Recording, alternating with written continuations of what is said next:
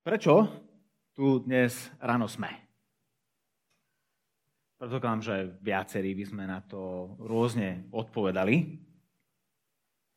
A možno sa teda opýtam všeobecnejšie a komunitnejšie. Prečo tu vôbec tento zbor je? A prečo tu je, poďme ešte zo širšia, prečo je tu tento zbor v Trnave? Ako keby Trnava nemala dosť kostolov.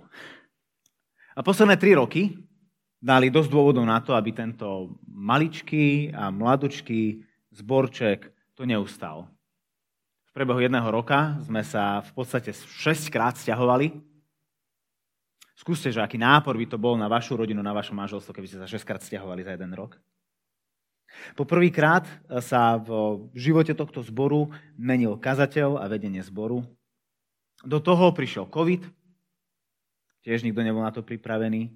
A počas toho celého obdobia sa spúšťal enormný projekt školy. A to všetko sa dialo behom jedného pol roka. Na malý a mladý zbor celkom šupa. Z takého ľudsko-organizačného pohľadu, keby sme sa na to pozreli, by sa tento zbor mal rozpadnúť a rozplynú. Jednoducho neustať. Príliš veľké sústo a nie jedenkrát, štyrikrát. Ale to sa nestalo. Tento zbor je stále tu. Stále mladý, stále malý, ale je tu. Nie prežívajúci, pripojený na prístroje a v nejakom vegetatívnom stave ho silou, mocou udržujeme pri živote, ale, ale ako živý, ako, ako rastúci. Prečo Boh zachoval naprieč tomu, tým, tým všetkými zmenami tento zbor. Lebo žiaden zbor tu nie je na veky, nie? Keď sa pozrieme do, do Novej zmluvy, tam, tam čítame o veľa zboroch, ktoré Apoštol Pavol založil, alebo ktoré, ktoré iní misionári založili. Kde sú tie zbory dnes? To boli zbory, ktoré založili apoštoli. Žiadny zbor tu nemá zaručené, že tu bude navždy. Každý zbor je na každom mieste na nejaké obdobie, ktoré pán Boh určil, aby skrzeň naplňal svoje zámery na danom mieste v danom čase. Prečo teda Boh zachoval práve tento zbor? Ako kazateľ som sa to Boha pýtal veľmi veľakrát, ma to zaujímalo, z veľmi praktických dôvodov. A, a vždy, keď som nad tým rozmýšľal, vždy, keď som sa za to modlil, keď som sa Pána Boha pýtal, tak som prišiel k tej jednej a tej istej odpovedi. Lebo Boh ešte má nejaké plány s týmto zborom. Jeho plány s nami a skrze nás a, a v nás ešte nie sú naplnené. Ešte, ešte neskončil. Ešte stále chce skrze nás konať. Stále má zámery s týmto zborom v tomto meste. Aké sú to však zámery? To potrebujeme vedieť. Ak, ak nás tu Pán Boh ponechal, ak sa o nás postaral, prečo to spravil? K čomu nás volá? Čo je tá ďalšia vec, ku ktorej Boh pozýva tento zbor? Nad tým som dlho rozmýšľal, modlil sa, rozprávali sme sa o tom na staršovstve a, a postupne sme sformulovali, sformulovali víziu pre náš zbor. Táto vízia má nám pomôcť lepšie porozumieť tomu, kým má byť tento zbor na tomto mieste v tomto čase. Kým má byť toto spoločenstvo ľudí v 20. rokoch 21. storočia v Trnave. A tú víziu sme napokon predstavili členom zboru na takom podobnom stretnutí členov, ako budeme mať aj o týždeň. A dnes začíname asi to bude, že 9-dielná séria kázni, ktorej postupne budeme prechádzať touto víziou. Tú sériu sme nazvali Kto sme? A nad otvoreným Božím slovom budeme spolu rozmýšľať nad tým, ku čomu nás Boh volá. Aké zámery môže náš Boh mať s týmto mladým a malým zborčekom? A tak toto je tá vízia zboru Církvy Bratskej v Trnave. Sme spoločenstvo omilostených hriešnikov na ceste z Malého Ríma do Nového Jeruzalema. Túžime, aby Božia prítomnosť naplňala naše životy, vzťahy a aj skrze nás celú Trnavu. A dnes sa spolu zameriame na tie prvé dve slova, že sme spoločenstvo.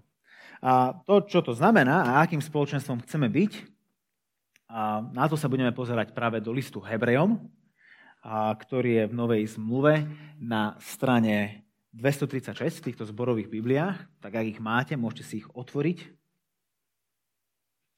List Hebrejom 10. kapitola, verše 24 až 25. Toto je Božie slovo. Venujme pozornosť jeden druhému, aby sme sa pozbudzovali k láske a dobrým skutkom.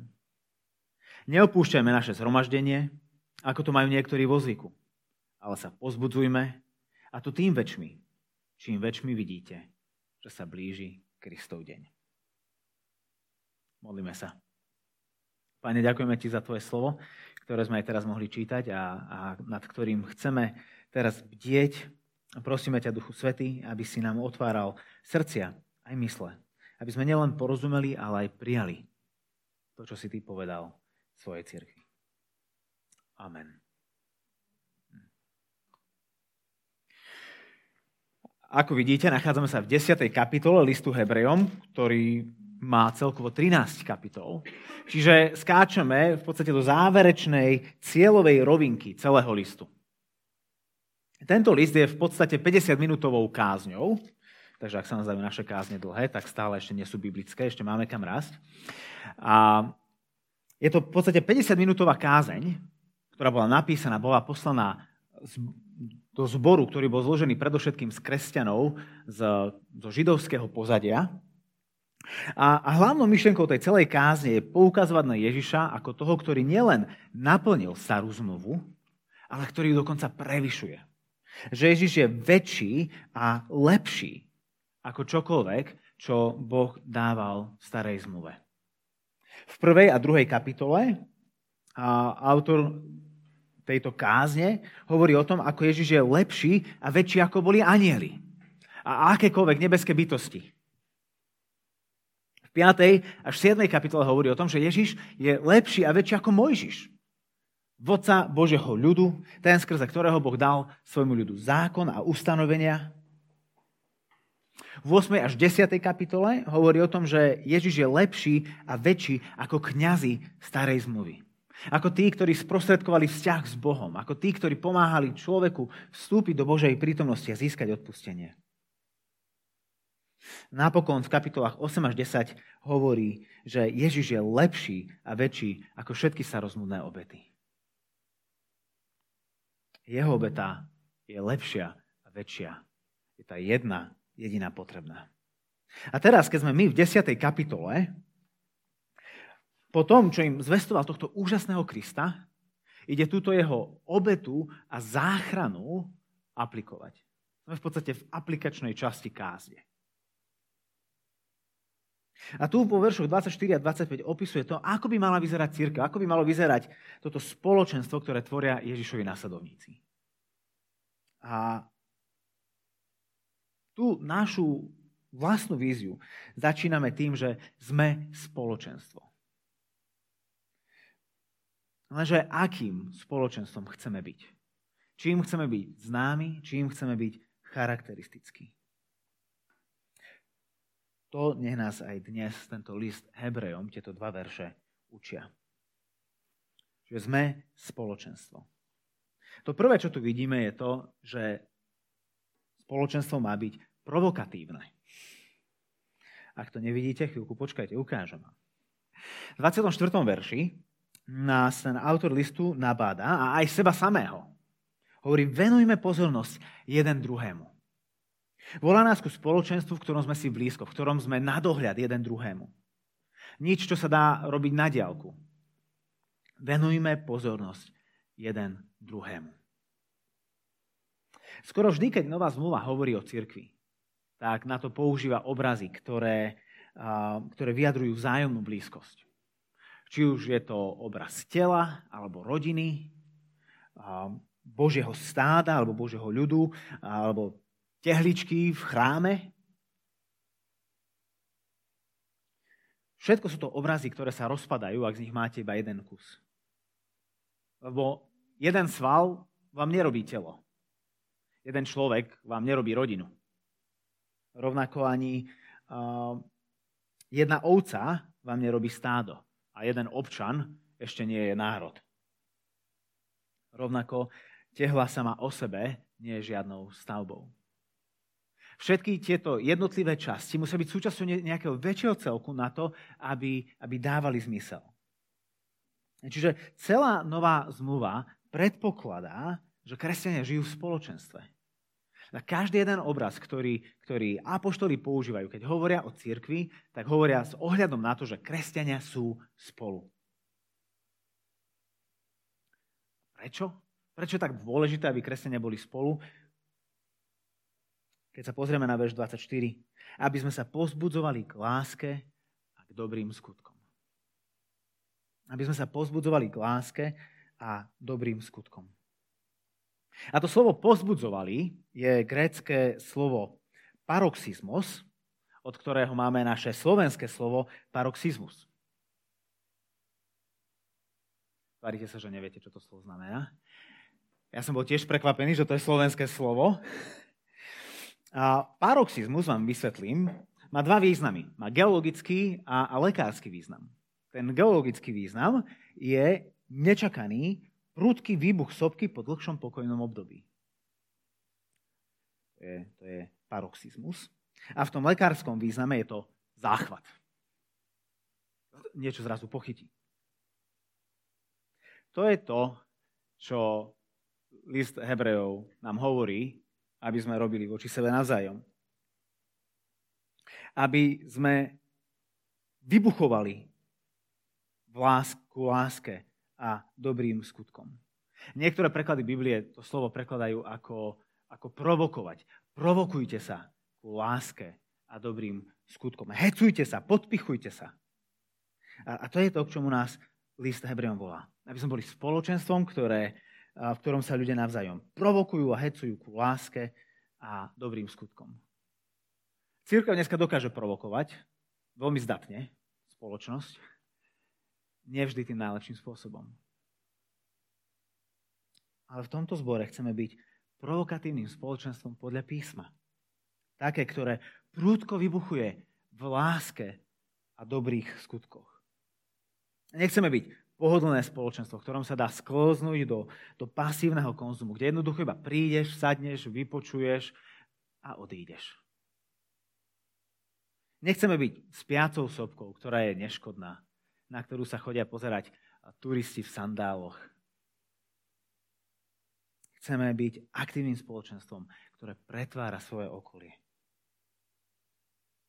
Máme sa teda provokovať ku láske, a dobrým skutkom. Ku láske, ktorá je vyjadrená v dobrých skutkoch.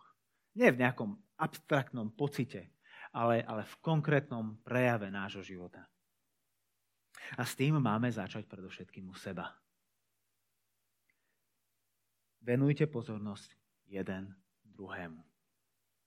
Keď medzi nás príde niekto nový, nemal by odísť s presvedčením, že toto je len také malé, dymiace, spiace, neškodné spoločenstvo. Mal by vidieť komunitu ľudí, ktorí sa navzájom hecujú ku starostlivej láske, v ktorých vrie záujem o druhého. Takým spoločenstvom chceme byť, lebo takým je aj Ježiš.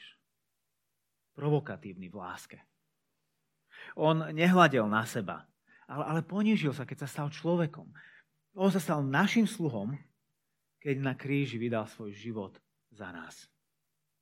Ježiš nám všetku svoju pozornosť, keď na kríži zomieral za naše hriechy. A čo to znamená pre teba? Keď, keď prichádzaš do tohto spoločenstva, či už sú to bohoslužby v nedelu, alebo sú to nejaké stretnutia skupiniek a komunít počas týždňa, prichádzaš sem provokovať ku láske a byť vyprovokovaný ku láske? Alebo chceš len sedieť a ticho dymiť. Čiže chceme byť spoločenstvom, ktoré je provokatívne, ktoré sa prejavuje. A sa prejavuje v láske a v dobrých skutkoch. Na to potrebujeme byť spolu. Preto nás v 25. verši vyzýva, aby sme neopúšťali naše zhromaždenie, ako to niektorí majú vo zvyku. Tou druhou charakteristikou nášho spoločenstva má byť, že je permanentné. Ak si myslíme, že len počas covidu ľudia odchádzali z cirkvy, tu sme akože v prvej generácii cirkvi po Ježišovom vzkriesení, kde reálne žijú ľudia, ktorí videli vzkrieseného Krista. A ľudia aj tak odchádzajú z cirkvi. Posledné roky nie sú žiadnym fenoménom v histórii Božieho ľudu. Preto charakteristikou nášho spoločenstva má byť, že je permanentné. A tým, ne, tým sa nemyslí nezrušiteľné, ako keď centrofixov si niečo popíšete po ruke a nedáte to dole.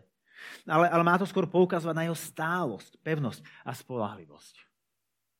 Málo vzťahov dneska je v našom svete permanentných. Manželstvá, ktoré mali byť asi tým najpermanentnejším vzťahom, ktorý ľudia majú, už dávno nenesú túto charakteristiku. Mnohí sa radšej ani neberú, lebo nevedia, či to dajú. Odveké priateľstva sa dokážu rozpadnúť bez myhnutia oka. A vo svete individualizmu sme prišli o komunitu. Na to pevné a stabilné spoločenstvo, na ktoré sa dá spoľahnúť. Ľudia, stále väčší a väčší počet ľudí žije v meste, kde sme si viacej blízko na meter štvorcový ako kedykoľvek doteraz, napriek tomu, že sme vo väčšej izolácii ako kedykoľvek doteraz. A tak církev má byť v tomto prostredí miestom a komunitou, ktorá je pevná, stabilná a na ktorú sa dá spoľahnúť. Lebo to našou prvou prirodzenou reakciou, keď je zlé, je stiahnuť sa. Sme ako, ako ten slimak, ktorý zakúsi niečo nečakané, nieč, nieč, niečím sa cíti ohrozený a stiahne sa do svojho domčeka. A podobne častokrát aj my. Keď prehrávame v boji s hriechom a pokušením, keď, sa nás, keď nás niekto v cirkvi chtiac či nechtiac zranil a sa nás dotkol, keď zakúšame výzvy u nás doma v rodine, keď zlyhávame a sa nám nedarí, vtedy máme tendenciu sa stiahnuť do svojho domčeka, vypariť sa, pritom tým odmietame práve to, čo Boh chce použiť na to, aby nám slúžil, aby nás zachránil, aby nás uzdravil.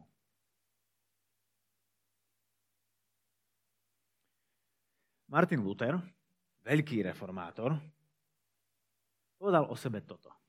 Počúvajte dobre. Doma, vo vlastnom dome, vo mne nie je žiadne teplo ani životná sila ale v cirkvi, kde je zhromaždený zástup, sa v mojom srdci rozhorí oheň a prerazí si cestu. My sme čakali, že pre Lutera, ktorý mal tak strašne veľa roboty a tak veľa starostí a zodpovedností, to bude práve naopak. Že domov bude pre neho miesto, kde on bude zažívať akože duchovné extázy, z ktorých potom píše aké dlhé knihy. A, ale on hovorí pravý opak. Doma je to, kde zápasím, kde, kde nie je žiadne teplo ani životná sila. Ale keď som v cirkvi, keď som súčasťou zhromaždeného zástupu, sa v mojom srdci rozhorí oheň a ten si prerazí cestu. Poznáš ten pocit aj ty? Keď to Luther hovorí o sebe, myslím si, že každý z nás môže povedať, že nemusí sa hambiť priznať, že aj my to poznáme. Ja sám to poznám. Keď na konci týždňa je tvoje srdce voči Bohu úplne chladné, všetko bolo dôležitejšie v ten týždeň ako, ako tvoj vzťah s Kristom a nevieš si ani predstaviť byť medzi ostatnými na bohoslužbe. Nevieš si ani predstaviť ísť na tú skupinku. A tak radšej ostaneš doma. Lebo to je bezpečné. Zostaneš vo svojej ulite, kde sa ťa nikto nedotkne je tá chyba. My potrebujeme ten dotyk, lebo len ten nás uzdraví. On sa hovorí, len církev ťa zraní a len v církvi budeš uzdravený. Lebo Boh si chce používať svojich ľudí svojich následovníkov na to, aby žehnal svojich následovníkov. Zostať doma a dúfať, že o týždeň budeme na tom lepšie a potom sa ukážeme, potom prídeme, keď sa budeme mať možno, že čím pochváliť, ale aspoň sa nebudeme musieť pretvarovať. To sú pokušenia diabla, ktorý nás chce čo najviac držať od nášho kresťanského spoločenstva, alebo vie, aké je nebezpečné, keď zranená ovečka sa vráti späť do stáda. Aké je to nebezpečné pre neho, alebo mu ujde. A dalo by sa to povedať aj takto, že čím viac sa ti nechce byť v spoločenstve, tým viac ho pravdepodobne potrebuješ. Čím viac sa ti nechce byť spoločenstve, čím viac sa ti nechce ísť na skupinku, tým viac pravdepodobne na ňu potrebuješ ísť. Tak neodmietni ten liek, ktorý nám Boh dáva. Vo svete nestálych vzťahoch buďme stáli. V kultúre nespolahlivých ľudí buďme spolahliví. Rátajme so sebou, ukážme sa, nedelu čo nedelu. Skupinka čo skupinka, stretnutie čo stretnutie. Buďme ľuďmi, na ktorých sa iní ľudia môžu spoľahnúť, že, že keď prídeš, budem tu. Nech máš akýkoľvek týždeň, nebudeš sám. Aby aj ja, bez hľadu na to, aký budem mať týždeň, som mohol vedieť, že tiež nebudem sám. Lebo prídeš aj ty. Neopúšťame naše zhromaždenia a buďme verní v týchto svojich vzájomných, provokačných vzťahoch lásky. Takým spoločenstvom chceme byť. Takým je, lebo aj Ježiš. On bol verný až na smrť. On nás neopustil. Jeho opustili úplne všetci, jeho najbližší ho opustili. Ale on ostal. On zostal verný až do samého konca lebo on neopustí tých, čo opúšťajú jeho. A tak čo to znamená pre teba? Neopúšťaj svoje zhromaždenie, ako to majú niektorí vo zvyku. Je to smrteľný zvyk. Že som nikdy nikoho nevidel vzdialiť sa od cirkvi a duchovne uzdravieť. Taký fenomén som ešte nevidel. To je ako by ste povedali podvyživenému, podvyživenému, podvyživenému človeku, že ozdravie tým, že sa bude pôstiť.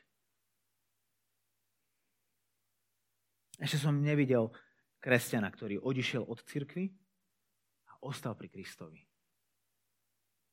Odchod od jedného napokon povedie ku odchodu od druhého. Neopúšťajme svoje zhromaždenie ako to niektorí majú vo zvyku. Naše spoločenstvo má byť permanentné. A na záver, naše spoločenstvo má byť povzbudivé. Preto máme zostať v zhromaždeniach. Nech, verš 25, sa pozbudzujeme a to tým väčšmi, čím väčšmi vidíte, že sa blíži Kristov deň. To grécke slovo, ktoré je preložené povzbudzovať, neznamená len nejaké plitké chlácholenie, ktorého je plný tento svet. Takéto, keď ľudia vlastne nevedia ani čo poriadne povedať a keď sú konfrontovaní s nejakou bolesťou alebo tragédiou, ktorou prechádzaš, bude lepšie. Len vydrž. Všetko zlé je na niečo dobré. Všetko zlé sa na dobre obráti. Koho toto reálne niekedy pozbudilo len dlhšie ako dve sekundy? To nie je to, akým spoločenstvom máme byť. Kde sa pomojkáme, povieme, bude dobre. Keď, keď autor listu Hebrejom hovorí, že sa máme povzbudzovať, tak to slovo je oveľa silnejšie. Ježiš používa to isté slovo v Matúšovi v 5. kapitole, tých svojich takých známych blahoslavenstvách, blahoslavenstvách, keď hovorí, že blahoslavení sú plačúci, lebo oni budú potešení. Tam je to isté grecké slovo, hej, ktorí budú povzbudení. Blahoslavení sú plačúci, ktorí budú potešení, ktorí budú povzbudení. Alebo v Markovi v 5. kapitole čítame o predstavenom synagógi, ktorý prichádza za Ježišom, lebo jeho cerka zomiera. A čítame, že on, on Ježiša úpenlivo prosil, aby zachránil jeho dceru. Prosil. Je to isté grécke slovo, ako máme tu na.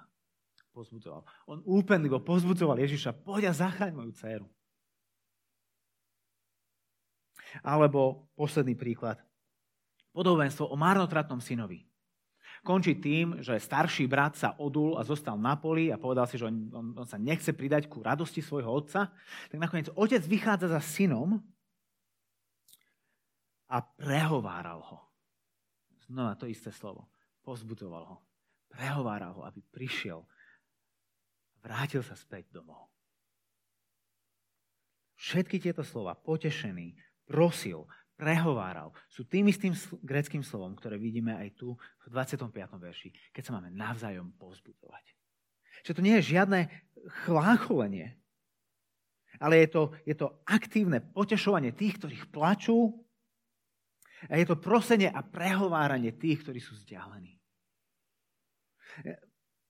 Pretože realita je taká, že každého jedného z nás, skôr či neskôr, na každého jedného z nás príde slabosť.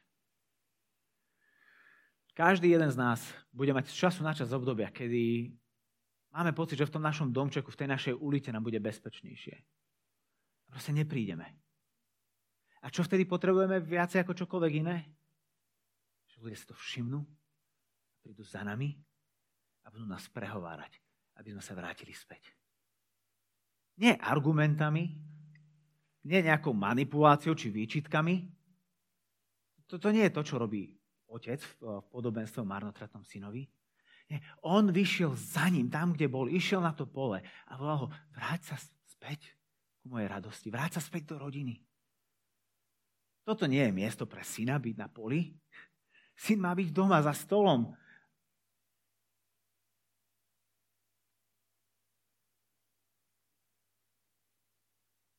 Máme to robiť cez lásku, ktorá je prejavená v dobrých skutkoch.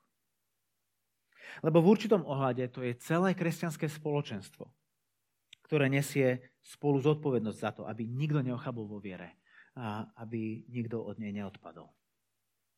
Preto keď sa napríklad niekto stáva členom tohto zboru, tak potom, ako on zloží svoj sľub Bohu a, a tomuto zboru, tak všetci členovia zboru sa postavia a jemu spoločne hovoria, sľubujeme, že ti budeme pomáhať, aby si mohol plniť to, čo si práve slúbil.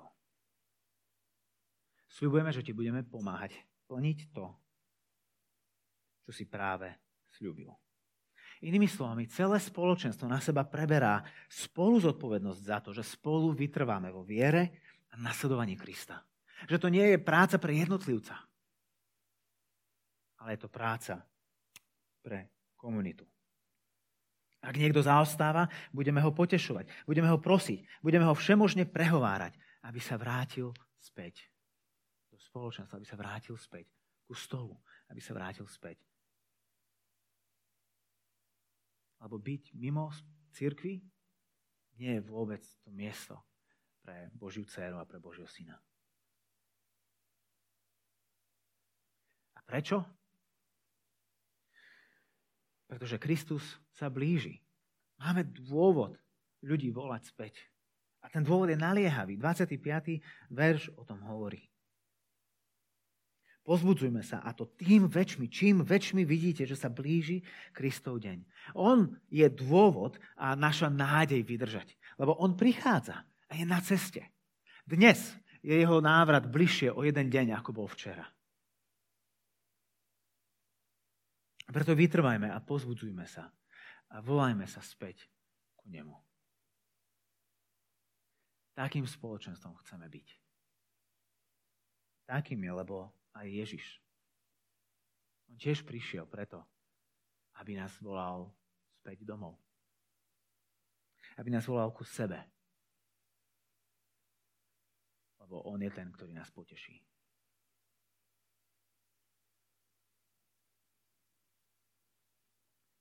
A čo to znamená pre teba?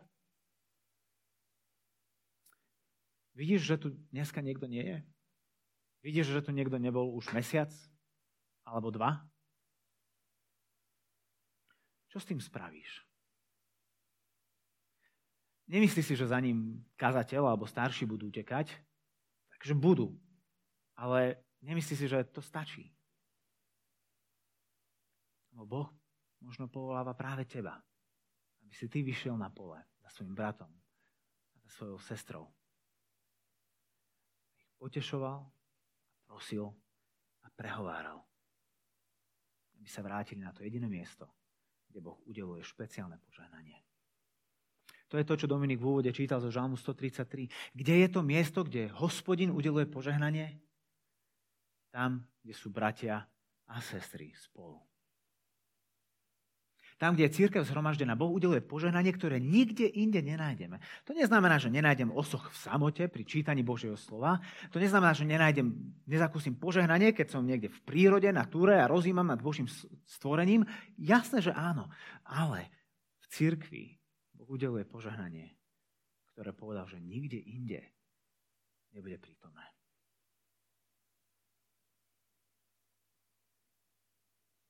Buďme takým spoločenstvom, v ktorom sa nikto nestratí.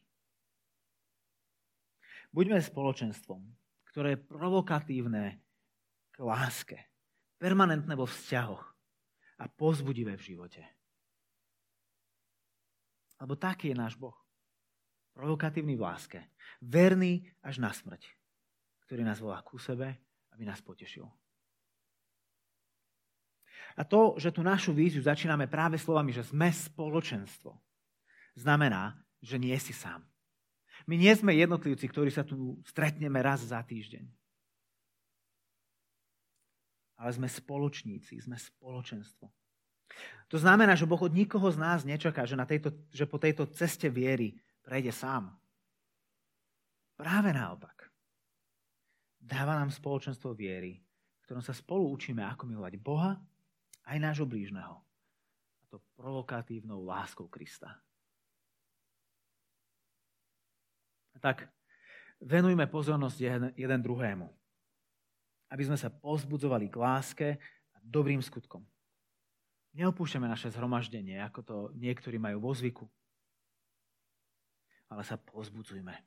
A to tým väčšmi, čím väčšmi vidíte, že sa blíži Kristov deň.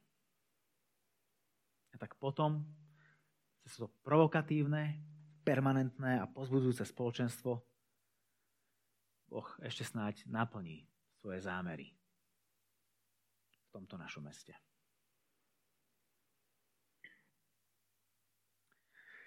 Budeme mať teraz priestor minútky alebo dvoch rozmýšľať nad tým, čo sme počuli, to, to reflektovať a potom prídem opäť dopredu, pomodlím sa a budeme budeme uctievať nášho Boha piesňami.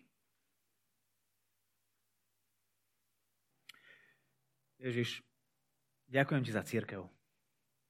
Aj keď je častokrát nedokonalá, aj keď sa niekedy tie tvoje ovečky kúšu, ale že to je tvoja církev, ktorú ty miluješ, za ktorú si zomrel, ktorú si chrániš a strážiš. Ďakujeme ti za túto malú vetvičku tvojej círky v Trnave, ktorú si zachoval, ktorú si opatroval, ktorej si venoval svoju pozornosť, na ktorú si zliadol posledné roky. A ťa prosíme o to, aby sme boli pravdivým a verným obrazom o Tebe. Aby sme v našej vzájomnej láske ľuďom v Trnave ukazovali Tvoju lásku aby sme v našej vzájomnej vernosti ľuďom v Trnave ukazovali Tvoju vernosť. A aby sme v našom záujme a vytrvalosti a pozývaní ľuďom v Trnave ukazovali, že Ty ich voláš ku sebe. A že preto ponechávaš svoju církev do dnešného dňa na tomto svete, aby, aby mnohých ešte volala ku Tebe. Aby mnohí mohli zakúsiť Tvoju provokatívnu lásku, po ktorej všetci túžime a pre ktorú sme boli stvorení. Tak ti ďakujem za tvoju vernosť, ktorú si nám preukazoval až do teraz. Ďakujeme ti za to, že sa môžeme spoliehať, že ten, ktorý je verný, ostane verný. že tvoje zámery, pane, budú naplnené.